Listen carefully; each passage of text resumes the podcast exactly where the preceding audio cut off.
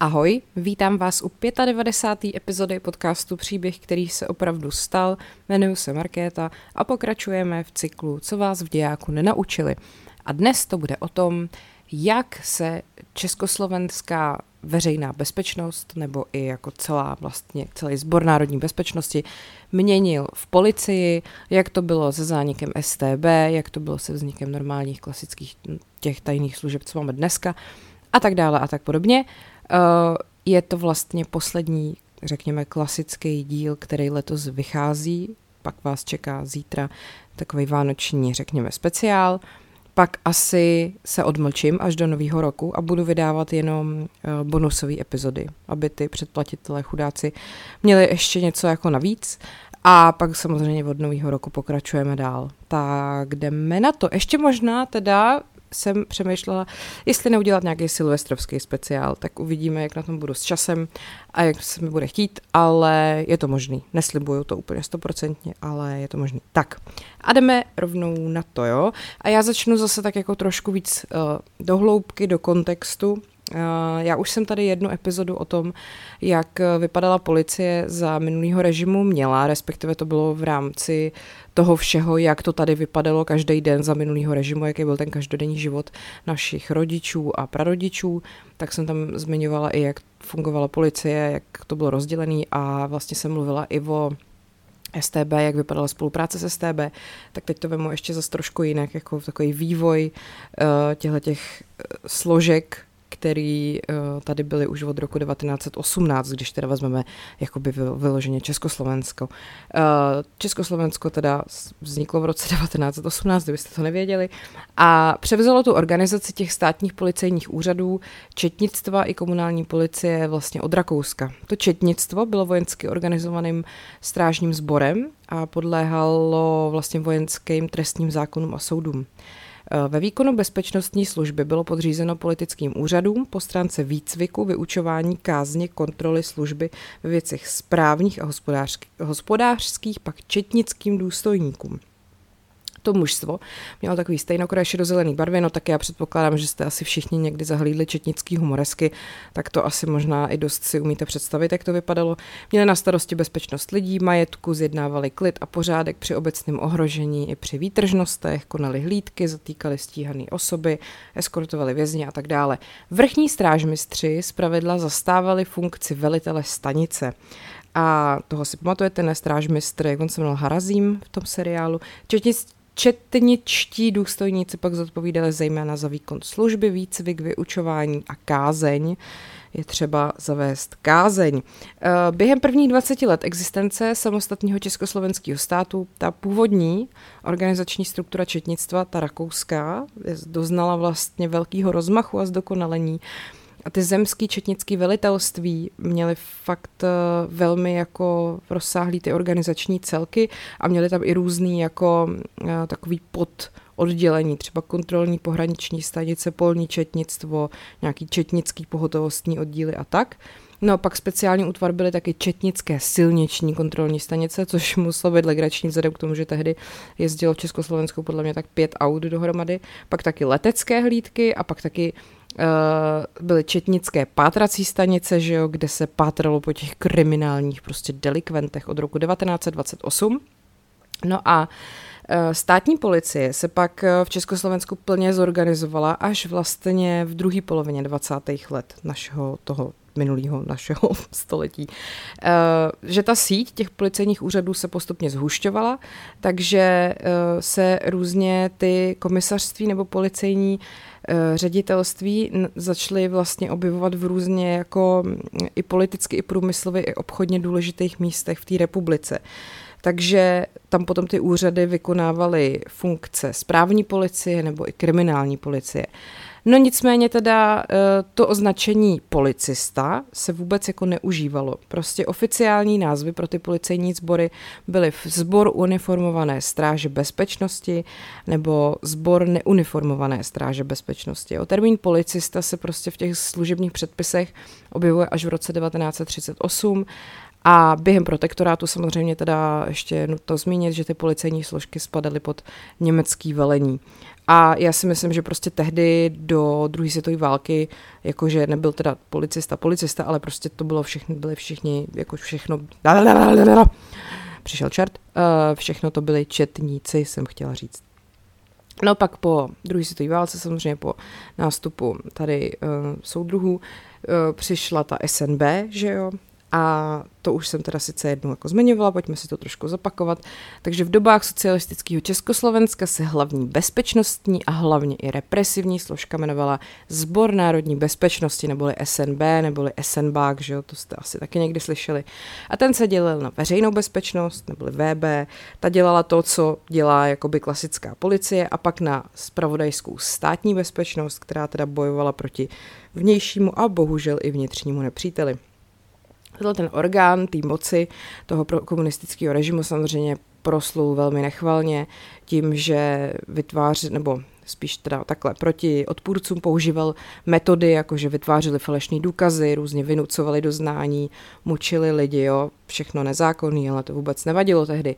E, navíc vlastně v našem státě, kde jsme měli hranice obehnaný drátama, a vlastně při tom, kdybyste nedovoleně překročili, tak uh, jste mohli být zastřelený, tak jste si vlastně nikdy nemohli zároveň jako být jistý, že se ty bezpečnostní složky budou chovat podle zákona, protože řekněme, že tou slušnější částí těch SNB byly teda ty příslušníci VB, protože teda ty neměli takový pravomoce a prostě to byla, řekněme, něco, že to bylo jako blíž té klasické policii, ale i tak vlastně.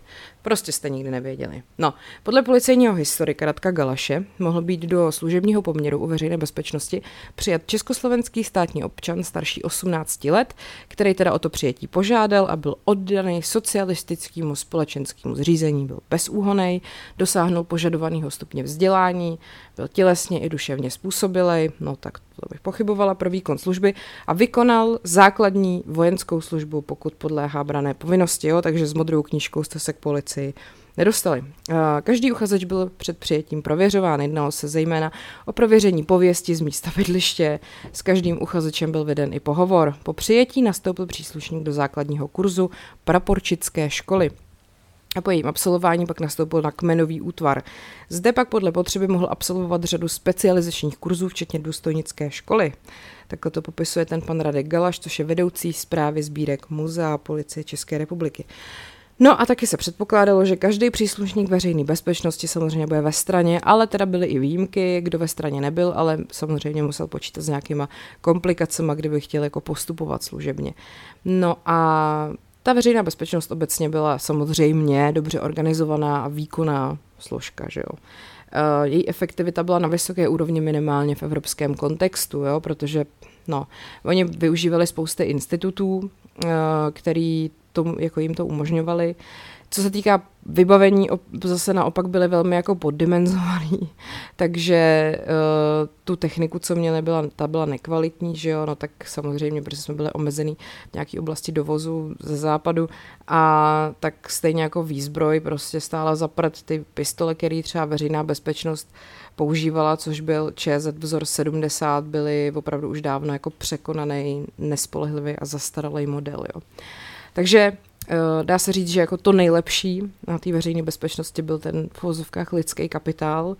A eh, vlastně dá se říct, že organizace byla prostě naprosto perfektní, no tak jako co jiného taky čím jiným se taky mohli chlubit. No a co se týká třeba vozového parku, veřejná bezpečnost logicky disponovala vozidly, která pocházela jednak z tuzemské produkce a jednak z produkce Rady uh, vzájemné hospodářské pomoci, především teda samozřejmě ze Sovětského svazu a pak taky z NDR, takže to byla Škodovka 105, uh, eh, pak to byl Favorit, pak to byla taky Avie, a pak to taky byly uh, Volha třeba, no samozřejmě. Uh, veřejná bezpečnost se dělala do roku 75 v modrých autech s bílým pruhem a pak to byly takový ty klasický, co si možná ještě pamatujete, žlutý, s bílýma doplňkama a černým nápisem VB. No a SNB se pravidelně obracela na občany s prozbou o pomoc v pátrací relaci Federální kriminální ústřed na Pátra radí informuje. To už jsem tady taky jednou říkala. Pak se taky vysílal magazín Maják, ten samozřejmě vysílal odstrašující reportáže o neúspěšných pokusech o emigraci a to je strašný. No a o té práci těch příslušníků SNB samozřejmě se natočilo taky spousta různých kriminálních seriálů a detektivek. Samozřejmě již mnohokrát zmiňovaný uh, Major Zeman, 30 případů Majora Zemana, že jo, prostě nejvíc propagandistický shit jako ever done. A pak je to taky malý pitaval z velkého města, který podle mě na české televizi reprízují tak třikrát do roka zhruba. To mi taky přijde tristní, prostě česká televize, televize veřejné služby, za kterou vy si, nebo my všichni, nebo já teda aspoň blbec, platím koncesionářský poplatky a prostě uh, od rána, no, no to kecám od rána do večera ne, ale prostě jednou do roka reprízují mi všichni školou povinní, třikrát do roka malýho pitavala, prostě desetkrát do roka uh, ženu za pultem, jako přijde vám to v pořádku, bez toho, aby u toho byl třeba nějaký disclaimer, jakože hele lidi, tohle to je propaganda, ono to takhle nebylo tehdy, jo, vzpomínáme, ne se slzou v oku, prostě, no nic, jdem dál. Uh, případy v Zemanovi často vycházely ze skutečnosti, tady jako zase říká pan Galš, já jsem to tady už taky několikrát zmiňovala, uh, i jsem tady některé případy popisovala, tak jak byly doopravdy versus to, jak to ukázali v Zemanovi. A samozřejmě teda on to tady potvrzuje, že to všechno bylo scénaristicky upravené tak, aby to odpovídalo tomu propagandistickému účelu. Ten malý Pitaval to zase, jako nutno mu přiznat, docela objektivně ukazoval, tu skutečnou práci kriminalistů bez nějakých příkras a tak. No a že ve většině takovýchhle seriálů prostě byli nějaký odborní poradci z ministerstva vnitra, takže uh, se dá říct, že po nějaký policejní stránce třeba ten malý piteval dobře zpracovaný a ani tam nemá moc velký politický podtext, což teda u toho Zemana tak samozřejmě není. Eh, třeba i co se týká filmu Smrt stopařek, já nevím, jestli jste ho viděli, ten eh, taky hodně jako tehdy hejbal veřejným míněním, ten vycházel ze skutečnosti. Ten byl natočený na základě vražd eh, na stopařkách, který zavraždil Miroslav Somora. Ten za to pak v roce 78 dostal trest smrti.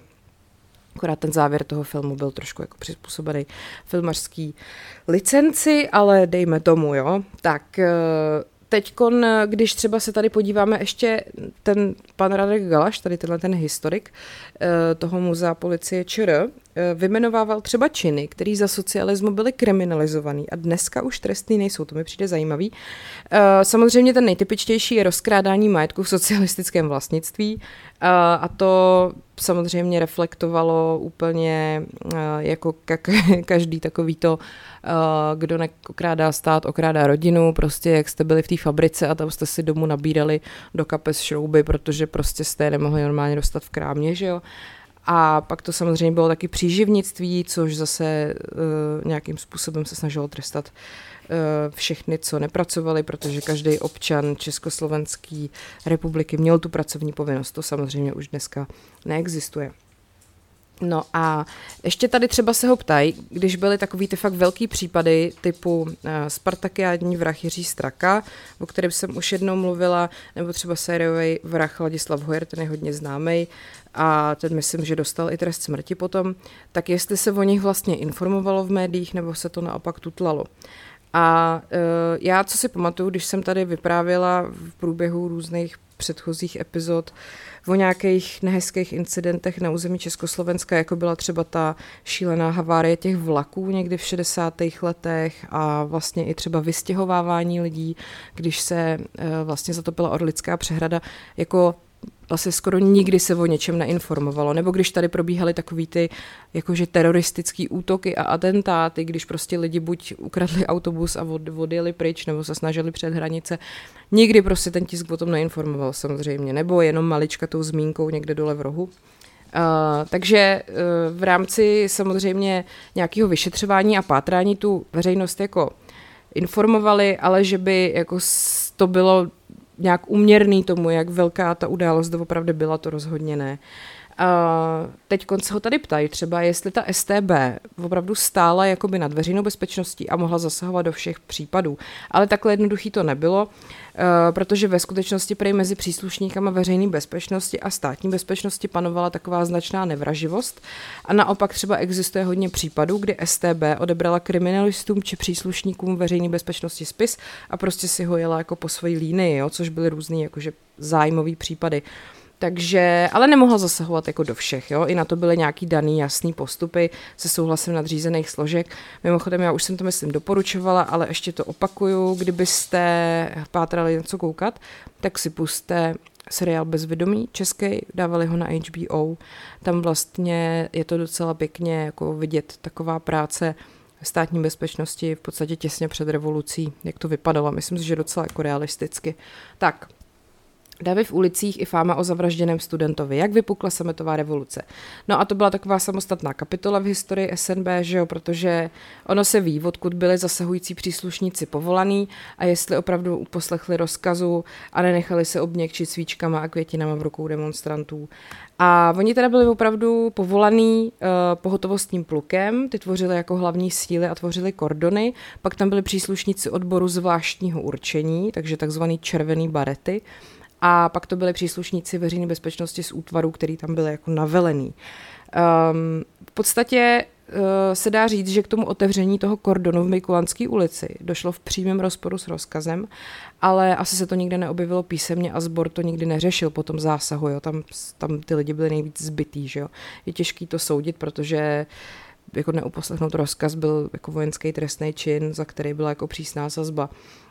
Navíc ten sbor byl prostě vojensky organizovaný sbor, takže se tam opravdu velelo a vládla tam jako velitelská pravomoc a kázeň. Takže tam možná, jako ne, že bych to chtěla obhajovat, ale že tam nešlo tolik třeba o nějaký budovatelský nadšení nebo oddanost režimu, ale prostě nějaká, nějakou běžnou součást toho policejního vojenského života. Prostě když už jste jednou těch složek byli a oni vám něco přikázali, tak jste to prostě museli poslechnout. Takže, eh, ale samozřejmě tam byli i lidi, kteří to neuposlechli, takže uh, jako ten historik třeba se domnívá, že spousta těch příslušníků se tam chovala pokud možno apaticky a neaktivně. Pak tam samozřejmě byli velmi proaktivní uh, chudáci, kteří si to užili, typu pan že jo, Vondráček, pardon, Ondráček, mně se to plete, Obušek, Ondráček, Markéto. Tak, uh, no. Každopádně takhle nějak, jo, ve stručnosti, jenom jsem chtěla jako to trošku schrnout STB, VB, aby jsme věděli, kde jsme. Důležitý je, že 1. února 1990 oznámil tehdejší federální ministr vnitra Richard Sacher zrušení státní bezpečnosti, takže ta tajná policie, která přes 40 let sloužila tomu komunistickému režimu, se musela najednou transformovat v tu bezpečnostní službu demokratickému státu, což zní jako úplně sci-fi. A tak samozřejmě ta cesta od té komunistické STB k té dnešní BIS jako nebyla snadná, že jo? protože ta STB prostě vznikla už v červnu 45 a byla celou dobu ovládaná komunistama a samozřejmě teda na 41 let se stala jejich klíčovou oporou, že jo. No a v době největšího teroru, co tady byl na přelomu 40. a 50. let, je vtipný, že ta STB vlastně přerostla přes hlavu i těm stranickým špičkám tady, protože už ji spíš řídili třeba sovětský poradci, na jejich, na jejich přání vyráběla různý politický procesy a likvidovala ty domělý nepřátelé a podobně. Takže to už jsem tady taky říkala mnohokrát, no prostě během vyšetřování používali ty nejbrutálnější fyzický a psychický jako prostředky, prostě bytí, mučení, elektrickým proudem, pobyt v temnici, odpírání spánku, vyhrožování likvidací rodiny, jo, fingovaný popravy a tak. Takže uh, jako rozbít tady tohle, to prostě nebyl jako úkol na týden, čo?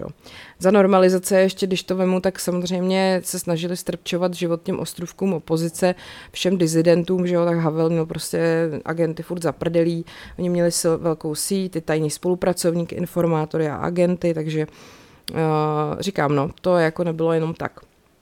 A tady s tím letím, jako co si s tím počít, to byla opravdu jedna z takových ožahavých otázek po listopadu 89. Přičemž to řešení se muselo právě najít rychle. Uh, už v prosinci začala STB na rozkaz svého posledního šéfa Aloise Lorence intenzivně ničit svou dokumentaci. Pálení tzv. živých svazků popsal Jaromír Ulč, bývalý major STB, který pracoval pro druhou zprávu SNB od roku 72. Samozřejmě, když už jsme věděli, kam to všechno bude směřovat, tak přece svoje lidi nepředhodíme někomu jinému. Jo? To takhle vysvětloval pro, v rozhovoru pro paměť národa, kde on vlastně sám byl dokonce po akci skartace jako povýšený tím Lorencem. Dostal jsem k sobě tři lidi, obešli jsme všechny pracovníky, všechna oddělení s pověřením, aby ze spisů všechno vyndali a nechali pouze desky. Obsah těch spisů se dal do beden a pod mým vedením se to převezlo a zlikvidovalo do blíže nespecifikované spalovny. Tam jsme hlídali každý den od rána do večera, aby se někdo něco z toho neodnesl a aby to bylo všechno spálené. To jsme dělali minimálně 14 dní. No a ta STB tudíž teda po sobě takhle zametla stopy a samozřejmě, že pro ten nový režim bylo velmi obtížný se v tom zorientovat, protože to zničení té naprosté většiny těch živých svazků, čili těch svazků těch aktivních spolupracovníků STB, vlastně znemožnilo je nějakým způsobem z toho veřejného života a politických funkcí jako, jako vyloučit, že jo. Navíc hrozilo, že ta tajná policie vytvoří nějaký paralelní struktury, které prostě budou nějak proti té rodící se demokracii bojovat, nebo se ji budou snažit infiltrovat. A tahle obava se ukázala být docela oprávněná. Bývalý dizident Stanislav IX., ten už jsem ho tady zmiňoval jako blízký přítel Václava Havla a pozdější ředitel BIS, nebo Bezpečnostní informační služby, což je ta jakože současná naše vlastně eh, tajná služba, ten po listopadu zasedal ve vyšetřovací komisi pro události 17. listopadu a popsal snahu STB se s novou situací vypořádat. Objevili jsme směrnici přímo od generála Ro... generála Lorence, generála Lorence, generála Lorence, která byla distribuovaná krátce po listopadu na všechny krajské úřadovny státní bezpečnosti. Byla to instrukce, jak mají složky bezpečnosti a hlavně STB postupovat v nových podmínkách. Mezi jiným tam bylo i to, že je potřeba oživit spící agenturu a posílat ji do nov, nově vznikajících struktur. A v rámci toho jsme skutečně zjistili, Markéta dneska jede teda, že v každém tom občanském fóru, nejenom ve fóru, ale i v těch dalších politických stranách, které vznikaly, jsou agenti státní bezpečnosti. Jak prostě říká můj oblíbenec v Jurském parku, život si vždycky najde cestičku. Takže na začátku prosince 89 začala státní bezpečnost opravdu masově likvidovat svazky, které se týkaly uh, především takzvaného vnitřního nepřítele. A to, co příslušníci nestíhali ničit standardní cestou pomocí těch skartovaček, tak právě odvezli na nepřístupné místa a spálili. A tenhle ten čin do historie potom vstoupil jako takzvaný Lorencovy skartace a tehdejší náměstek ministra vnitra a šéf STB, ale jako samozřejmě tuto tu vinu uh, při debatě na Karlově univerzitě odmítnul a postěžoval si, že mu je stále přisuzovaná, ale historici o tom prostě nepochybují, takže pan, pane Lorenz, ty vole, vy, vy jste nás pěkně zásobil. No a události po 17. listopadu 89 potom nabrali velmi rychle spát, že jo, pak se, se konala za deset dní generální stávka, už všem bylo jasné, že komunisti ztrácí moc a ta státní bezpečnost si to velmi dobře uvědomovala a ta uh, navíc jako prostě, no, věděli, že prostě nemají čas. Dobrý na tom bylo tehdy, jako při neexistenci počítačů, internetu a různých takovýchhle věcí, že opravdu stačilo prostě spálit papíry a všechno bylo pryč, jo. No a první prosincový den teda opravdu začaly skartace a potom to, co jako bylo jejich obsahem, to si samozřejmě uvědomovali uh, všichni, takže potřebovali se toho zbavit co nejdřív a e, cílem byly hlavně právě ty svazky, které si vedly na ty opravdový, ale i domělý vnitřní nepřátele. Věděli, že když se režim změní, tak se právě dizidenti dostanou k moci a začnou vyšetřovat, co STBáci dělali. A ve svazcích byl popis nezákonné činnosti, kterou proti těmto lidem dělali, vysvětlil badatel Radek Schovánek. Takže nakonec v závěru rozkazu, který ničení svazku nařídil, stála věta – která podřízeným jako napovídala, co se mají zaměřit. Je potřebné přistupovat tak, aby na útvarech nezůstaly materiály, jež by měly vzhledem k současnému politickému uspořádání kompromitující charakter. No, tak to je asi jasný. Eh, podle historika Pavla Žáčka měla akce taky zakrýt informace o spolupráci STB se sovětskou tajnou službou KGB a taky eh, on upozorňuje v jedné svojí studii, že rozkaz byl i proti dokonce tehdejším směrnicím. No, eh, ten Jaromír Ulč, jak už jsem ho tady jednou citovala, eh, ten teda, eh, jak jsem říkala, to celý jakoby s tím Lorencem dával dohromady, pak pak za to dostal povýšení. Mně se ještě líbilo, jak tady k tomu říká, co by si pak o nás ty lidé pomysleli, prosím vás, jakože ty jejich jako kolegové podřízený, kdyby je takhle nezachránili tím pálením. No, Uh, ničení svazků se vlastně skončilo až po tlaku občanského fóra 8. prosince. Během té doby došlo podle toho Radka Schovánka ke skartování až 90% takzvaných těch živých spisů No a jak jsem říkala, ten Alois Lorenz k tomu řekl na půdě té Karlovy univerzity, stále je potřeba mít nějaký symbol zla. Mohl jsem říkat, co jsem chtěl, ale Lorencova skartace je už v historii, toho se já už nezbavím. Tak pojďme si ještě říct něco o něm. On mezi lety 85 a 89 působil jako první náměstek federálního ministra vnitra, byl taky šéfem státní bezpečnosti. Za toto své působení byl v roce 92 odsouzený vojenským soudem v táboře ke čtyřletýmu vězení a ten si neodpikal, protože došlo k rozdělení Československa, on se stal slovenským občanem a do české věznice nenastoupil. Slovenská justice pak v roce 2000 rozhodla, že původní proces je promlčený a po nátlaku české strany ho přece jenom v roce 2002 potrestali. Za zneužití pravomoci veřejného činitele dostal 15-měsíční podmínku. On teda upozorňuje na skutečnost, že rozkaz, který nařídil tu likvidaci svazků, eh, nepodepsal on, ale jeho podřízený Ota Sedlák a tím vlastně se snaží zříct jakýkoliv odpovědnosti. Ale eh, ten Radek Schovánek eh, k tomu říká, že prostě nepochybuje o té vině. On to z vychytralosti nechal podepsat svého zástupce, byl náčelníkem STB, to, že tam formálně nebyl podepsaný, ho nesprošťuje viny, jenom kalkuloval do budoucna, kdyby se to vyšetřovalo, aby tam nebyl jeho podpis. No a jak jsem říkala, během těch osmi dnů došlo ke zničení desítek tun písemností. A Radek Schovánek se domnívá, že se jejich vliv přeceňuje. Jo? To je docela zajímavý, že STB produkovala velké množství dokumentů, díky kterým lze většinu svazků aspoň částečně rekonstruovat, ale samozřejmě uznává, že teda některé ty konkrétní informace zůstanou do dneška jako, nebo asi už navždy jako neznámý třeba svazek Václava Havla, u kterého jsme schopni rekonstruovat jen 20-30%. Těžko se to odhaduje, protože Havel prochází stovkami dalších svazků a ten jeho nemáme úplný. Musíme ho pracně sestavovat ze sekundárních pramenů, ale neznamená to, že bychom nedokázali určit agenty, kteří byli proti němu nasazení nebo zmapovat, jak ten svazek asi vypadal, jak byl rozsáhlý a co v něm bylo. To možné je, jen je to daleko pracnější.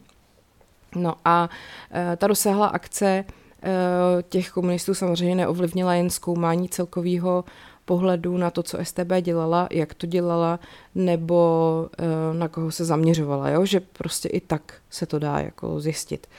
No a eh, ten Richard Sacher, Eh, tehdy k tomu ve vysílání československého rozhlasu řekl, státní bezpečnost, a to, jenom, to nejenom její struktura, ale i zaměření, byla produktem a zároveň nástrojem dřívější totalitní moci, která zejména tuto složku bezpečnostního aparátu zneužívala proti lidu. Bylo by proto v hlubokém rozporu s morálkou a se samou podstatou naší revoluce takový aparát jenom převzít.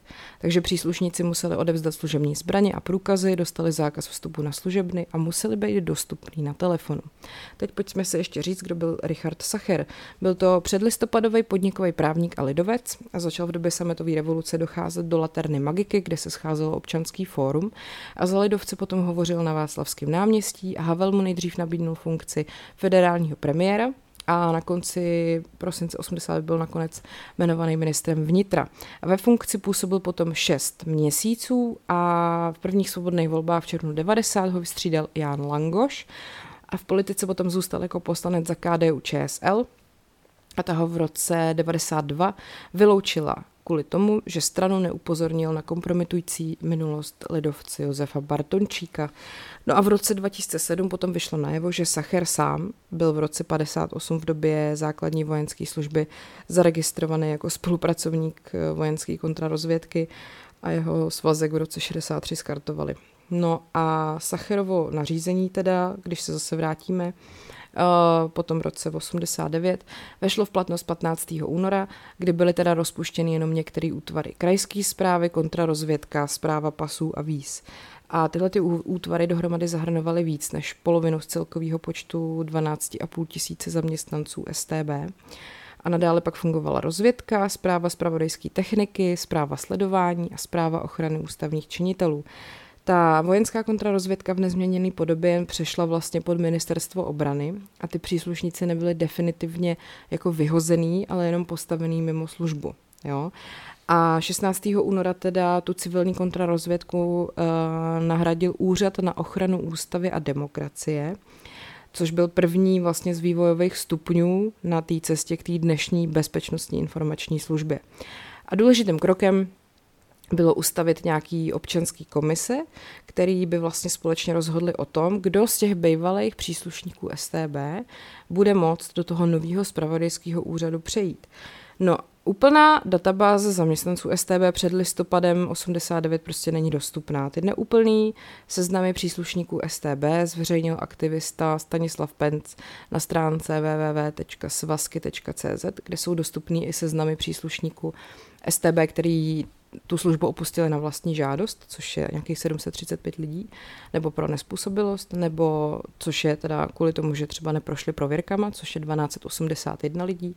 No a v červnu 2017 spustil archiv bezpečnostních složek webovou aplikaci, která mapuje strukturu komunistického ministerstva vnitra a útvary STB a zpřístupňuje jména jejich náčelníků v období od 1. března 69 až do zrušení STB 15. února 1990. No a ty tříčlenný prověrkový komise teda se skládaly vždycky z jednoho příslušníka, který sloužil do listopadu 89, jednoho příslušníka, který byl reaktivovaný, čili vyhozený po roce 68, jo, to byly takový ty, který začaly být během normalizace prostě ne uh, jakoby režimu uh, ne dost dobrý, řekněme, a jednoho lajka. A měli vždycky dodat takový odborný náhled.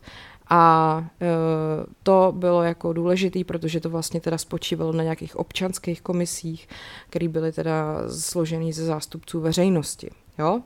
No, e, podle Jana Rumla, což je bývalý dizident a od dubna 1990 to byl náměstek federálního ministra vnitra, šlo vlastně o způsob, jak do očisty policie zapojit veřejnost, jo? protože ta uh, byla vlastně takovým důležitým zdrojem té legitimity. Že Oni to museli jako udělat proto, aby jim ta veřejnost uh, dál věřila, že všechny ty změny, co se dělají, tak se vlastně dělají jako pro lidi.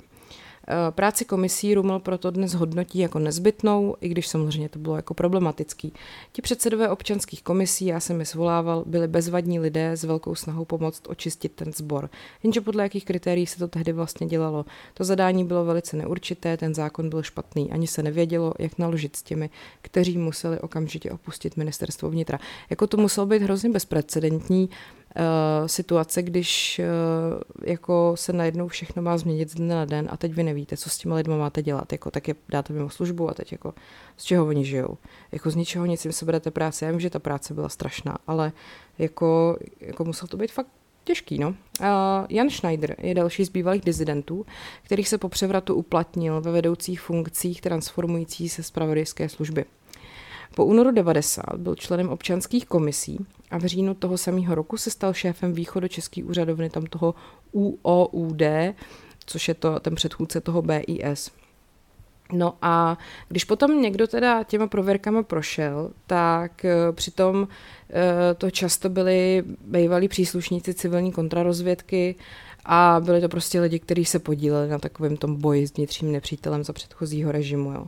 Takže, eh, že vlastně on tady k tomu pan Schneider říká, že platilo pravidlo, že vždycky jeden STBák, co dělal to vnitřní, zůstal sloužit. Ten můj se mě na to ptal a já jsem říkal, tak za prvé, potřebuju se občas někoho na něco zeptat. A ty by se se mnou nebavil, kdyby jsme tě vyhodili. A za druhé, potřebovali jsme taky přetrhat vazby mezi vámi. Jo? No a co se týká tajných spolupracovníků STB, tak to je takový výbušný téma do dneška. Jejich seznamy zveřejnil jako první v roce 92 bývalý dizident Petr Cibulka, ale obsahovali bohužel jména lidí, který třeba ta STB kontaktovala a spolupráci odmítli, jo, takže by tam jako teoreticky neměly být napsaný. Uh, v těch takzvaných cibulkových seznamech právě uh, bylo uvedených prostě spousta lidí, který se pak jako tomuhle tomu bránili uh, soudní cestou. V roce 2009 potom Stanislav Penz zveřejnil seznamy z evidence zájmových osob, protože Eh, to odmítl učinit Ústav pro studium totalitních režimů. A ty seznamy zahrnovaly všechny osoby, o něž projevila STB zájem, ať už z jakýhokoliv důvodu. Jo? A ten teda mohli, uh, zájemci se mohli prostě mohli nahlídnout do konkrétního svazku v archivu bezpečnostních složek a tady tenhle ten archiv bezpečnostních složek právě zpřístupňuje archivály elektronicky od jara 2016 v e-badatelně. Takže každý registrovaný badatel má možnost nahlídnout do svazku, který ho zajímá. A částečnou motivací samozřejmě, eh, kromě toho, že nebo takhle, byla jako snaha tu bývalou tajnou policii nějak rozdělit a postavit proti sobě. Uh, ta menšina, který teda oni znova začlenili do toho dalšího nového systému, která vlastně sloužila tomu novému režimu, měla vlastně sledovat uh, ty propuštěný, jestli nepřipravují nějaký organizovaný odpor. No a dalším důvodem byla nějaká snaha o zachování odbornosti, protože ty Eh, architekti těch nových policejních struktur měli často velmi těžký úkol, že museli ty velmi specializované útvary očistit od těch vazeb na ten minulý režim, ale zároveň, aby zůstali jako profesionální. Jo.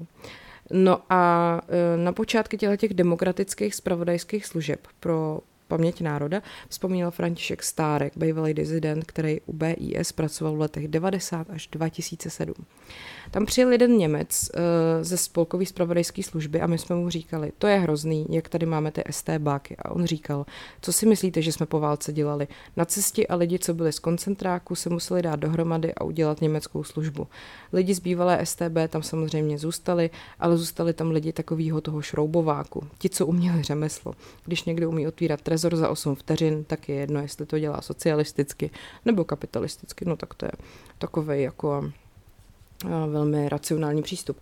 No a to přechodné období, kdy, kdy vlastně se teda stavilo na těch lidech z toho minulého režimu, bylo prostě hold jako nevyhnutelný. Takže uh, jeden z lidí, který tohleto přechodné období vlastně pomáhal překlenout, byl Jaroslav Lamr, který pracoval u STB v letech 73 až 84 a měl na starost tehdy odhalování cizích špionů a sledování kontaktů československých občanů s osobama ze zahraničí. On potom v roce 84 přešel na vlastní žádost k veřejné bezpečnosti, protože mu přišlo, že jakoby, když bude pátrat po skutečných jako kriminálnicích, tak to bude mít větší smysl. No a po převratu ho pak jako kriminalistu fakt prověřili a uznali ho způsobilým pro to, aby teda pracoval v tom rezortu dál. A tak vstoupil do toho UOUD, to, což je ten to předchůdce BIS. A převzal jsem torzo příbramského oddělení. To, co nebylo spáleno. Převzal jsem živou agenturu, respektive seznam, protože svazky nebyly. A dostal jsem úkol tuhle agenturu zkoumat a studovat, kdo by šel používat na východ. Co z toho, co bylo orientované na západ, by šlo přetočit na východ. No, přiznává, že přestup uh, považoval za svoji životní chybu, že kdyby zůstal u kriminálky, tak mohl podle svých slov revoluci a její důsledky bezproblémově přežít, ale tady v tomhle úřadu zůstal jen do 19. prosince roku 90, kdy to první takzvaný přechodný období vlastně skončilo. Ty pracoviště UOUD byly zapečetěný a uh, tady, ten, tady to všechno bylo vlastně formálně zrušený a nahradila to všechno federální informační služba. No, když se potom reorganizoval ten spravodajský úřad, tak eh, ten tehdejší federální ministr vnitra Jan Langoš a ten jeho náměstek Jan Roml se rozhodli zbavit se těch starých struktur. Oni pořád zachovávali to teritoriální rozčlenění světa a měli svůj odbor na Spojené státy americké, na západní Evropu a nově na Sovětský svaz. Komentoval právě zrušení toho UOUD Ruml. Já jsem jim tehdy říkal, to takhle nejde, přece je úplně jiná doba. Musíme spravodajskou službu zaměřovat věcně. Proti korupci, proti spravodajským službám cizího státu, jakéhokoliv cizího státu, prostě chránit ústavu a demokracii a ne teritoriálně rozčlenovat. Já jsem pak všechny ty lidi musel vyhodit, protože byli pro novou dobu nepoužitelní. Takže právě tady ten Jaroslav Lamr s dalšíma bývalýma STBákama byl vyhozený a práci už nenašel ani u té federální informační služby, ani u kriminálky. Vrátil služební zbraň, vyřídil si odstupný, což bylo ve výši šesti platů a další čtyři roky pobíral i měsíční rentu do chvíle, než zákon z roku 95 připravil bývalý policisty o poměrnou část toho výslužného, že jo, protože prostě nebudeme platit STBákům, nesmysl úplný.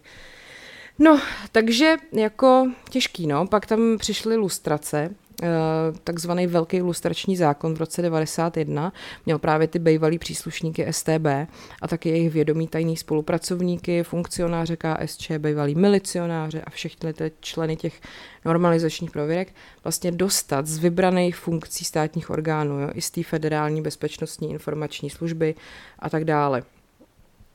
Policie se ve větší míře týkal malý lustrační zákon z roku 92, který pro nižší funkce stanovoval mírnější kritéria lustrace. Jo? Takže vybraný posty u policie mohl zastávat i bývalý příslušník STB, který teda nebyl zařazený na nějakém úseku třeba s kontrarozvědným zaměřením a tak dále. Takže eh, ten zásadní filtr pak kromě toho strašního zákona byl vlastně i na ministru vnitra. Bylo, doplněno, bylo to doplněno lustračními zákony a pak ještě volností ministra vnitra propouštět ty příslušníky i bez lustračních zákonů. Ta po nějakou dobu, než se to uzavřelo, dávala příležitost skutečně nějakým způsobem ty bezpečnostní sbory očistit, alespoň v zásadě. E, tvrdí právě Jan Ruml, který se potom v roce 92 stal ministrem vnitra České republiky. No, takže, eh, jak jsem říkala, z FIS se v roce 91 stala FBIS a tu v roce 93 po rozdělení Československa nahradila BIS České republiky a teď je to už teda dnešní ta BIS.